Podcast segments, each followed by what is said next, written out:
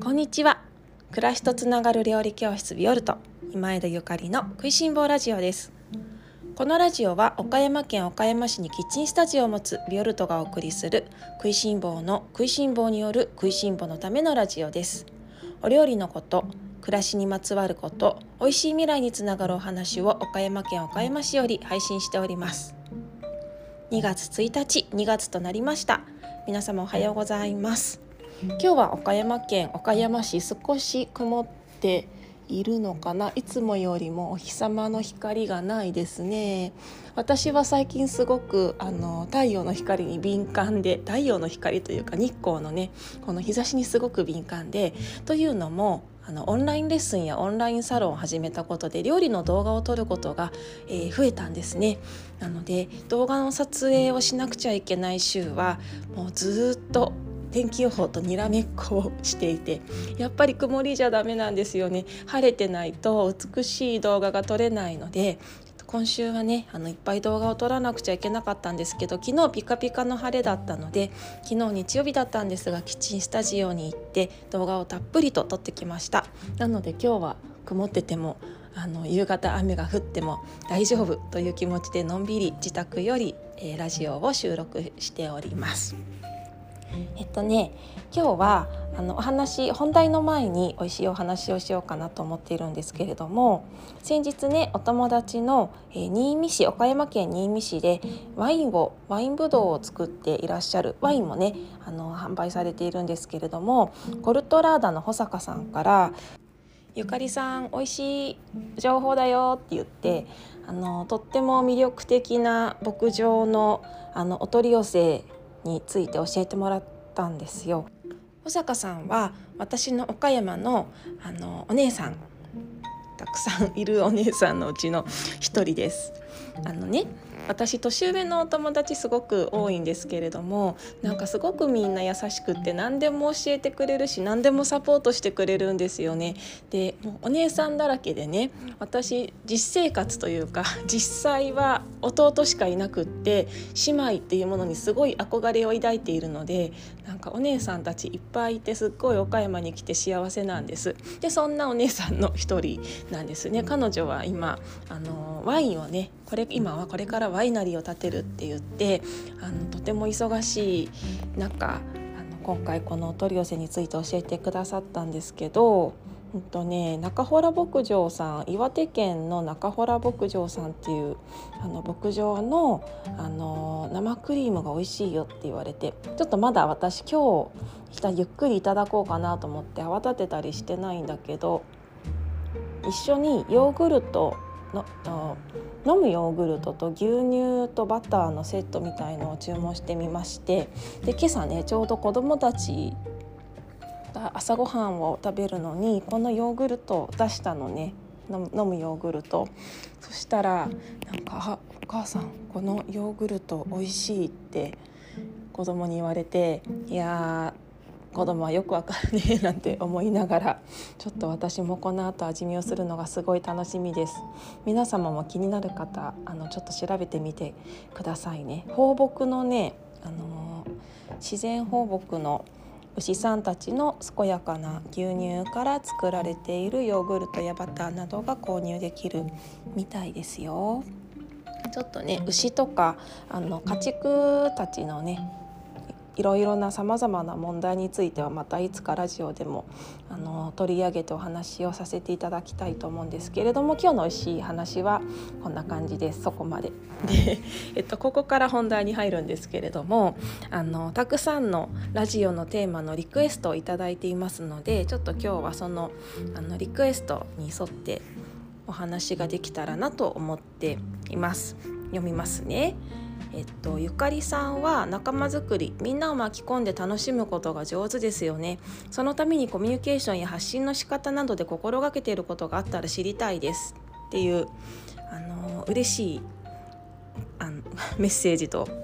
テーマリクエストいただいたんですけどそうなのかな？上手なのかどうかは自分ではわからないんですけれどもありがとうございます。上手かどうかはさておきあのコミュニケーション発信をする時に私が心がけていることについてちょっとだけお話ししますね。なんかおこがましい気もしますが私なんかがでもまあ私個人的なあの考えてることをお話ししようかなと思います。えっと発信発信するにあたって最近すごく思うのはなんかいつも正直に生きることかなって思っています。正直に生きてないとな全部なんかメッキみたいに剥がれてきちゃうじゃないですか。こういうラジオで言葉として話したりとか文章を書いたりとか、まあ、インスタグラムだったら写真を載せたりとかそして料理教室ではリアルに私が料理をしてあの皆様にお召し上がりいただくっていう時間があるわけなんだけれどもか私が正直に自分の発信の通りに生きていなかったらなんかそれって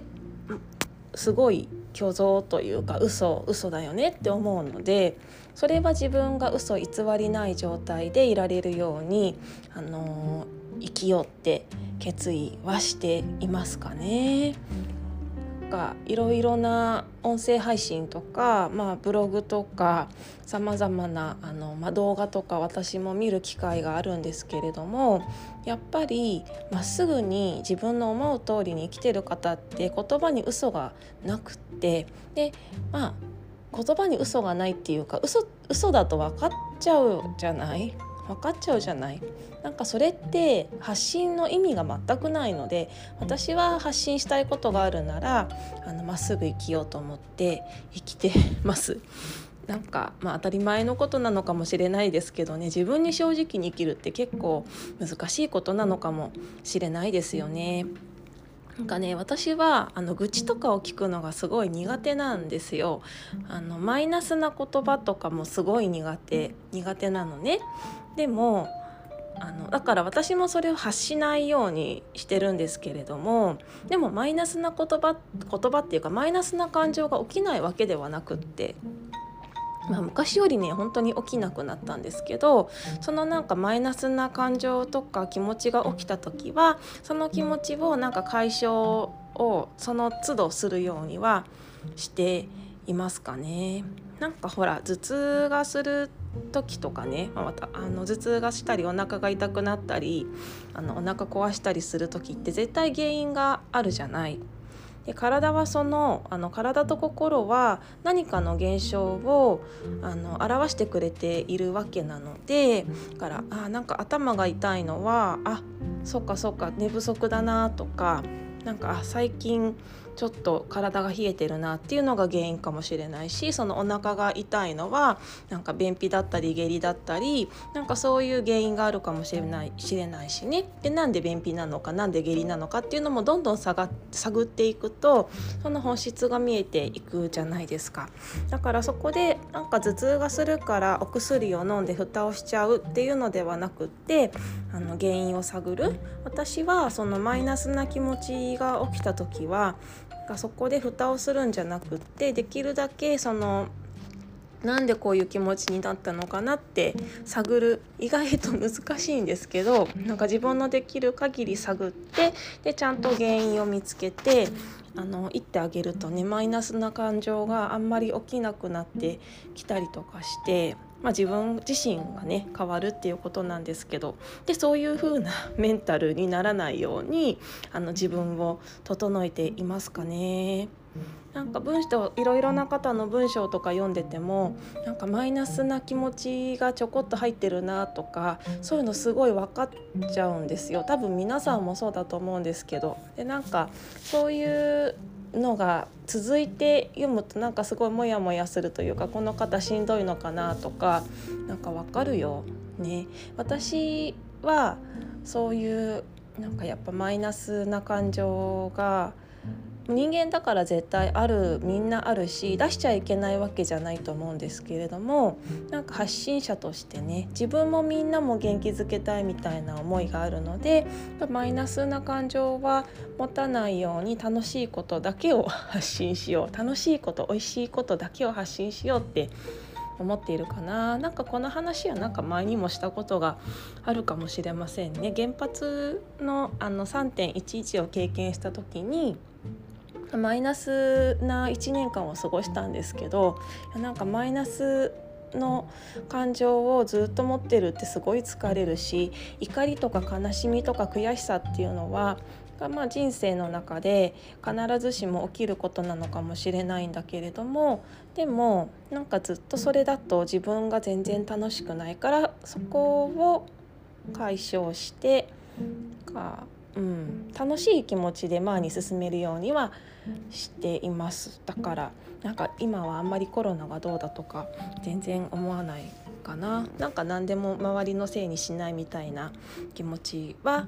ありますね。なんかちゃんこと 答えになってるのかな？わかんないけど。あとねやっぱそんそんな自分をさらけ出すっていうのもすごく大事でその正直に自分に正直に生きている自分をさらにさらさらけ出しちゃうみたいのもなんかすごく仲間づくりに大事な気がしていてやっぱり人間ってあの相性があるから同じ何て言うのかな同じ波動とかリズムとかセンスを持ってる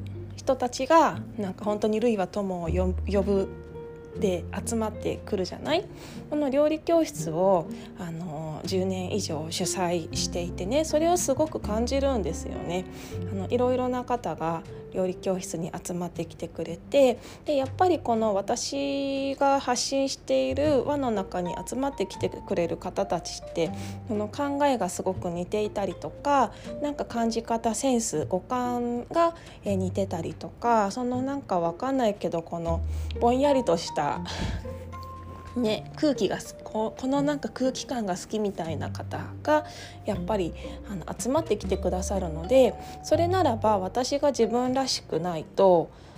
みん集まってきたみんなが迷っちゃうじゃないですか。私がこんな自分ですっていうことをダメなところもあのいいところもちゃんと正直にさらけ出すことで「あいいね」って言ってくれる方がなんか集まってきてくださってる気がしているのね。だから私料理教室をしていてすごいたくさんの方が、えーと、レッスンに来てくださるんですけど本当みんなみんな大好きなんですよ。なんていうのかな。料理教室一応仕事なんですけど 一応って言ってるけど仕事なんですけどもう仕事なのか友達が来てくれてるのかなんかもうたまに境目が分からなくなっちゃうぐらいあのレッスンが終わった後に「あーなんかいっぱい友達と喋って面白かった」みたいな日とかがなんか多々あるんですね。これってすごい幸せなことだなって思うの。こういう時間をもっともっと楽しあの増やしていきたいなって思っていますやっぱり自分に正直であることですかね自分の趣味思考とかもどんどんどんどん恥ずかしがらずにあのお伝えしていくことが大事だと思うしでもちろんあなんかちょっと趣味が合わないかもとかなんか違うかもっていう方はそこであのそのコミュニティに入らなくて済むじゃないですか。なんか変な言い方かもしれないけどでも万人に好かれる人なんていないしなんか私は万人に好かれまあ、万人に理解してもらえたらそれはそれはすごく嬉しいけどそれは100%無理なことだと思うので、まあ、私なりの発信の仕方で、あのー、ちょっとずつでも食いしん坊さんが増えてなんか世界が穏やかな暮らしやすいものに、ね、なったなっていったらいいのかななんて思ってるんです。そうだからね最近なんかハマってる生産の話とかもなんかあえてしますね。あえてあえてしてるんですよ。あえてしてであのー、私こんなこと今楽しいんですよって。でそれがいいねって言ってくださる方となんかあんまり興味ないかもっていう方がなんかいらっしゃると思うんですけどそれでいいと思ってるのね。自分があのー、自分の好きなこと自分の興味のあることをどんどんどんどん発信していくことでなんか自分自身がどんどん自分自身の輪郭が、えっと、クリアになっていってで自分の周りに集まってくれる方たちもうんの何て言うのかな集まるサインになりやすいっていうかなんかこういう旗をねイメージとしては私はこんな人間ですみたいな旗をあのツアーのガイドさんみたいな感じで 持っていてであなんかいいねっていう方が集まってきてくださってそのなんか穏やかな輪の中で共通項の多い人々の輪の中でなんか食いしん坊チームを広げてまとめて広げて楽しんでいけたらいいのかななんて思っているんです。どうでしょう？ちゃんと答えになっていたかな？もしあの発信をねされる機会がある方発信をお仕事にされている方がいらっしゃったら私も皆様の発信する時のなんかなんていうのかな？テーマとかね気をつけてることとか知りたい知りたいな是非コメント欄などで教えてくださったら嬉しいです。それでは今日も美味しい一日をお過ごしください。暮らしとつながる料理教室ビオルト今井でゆかりでした。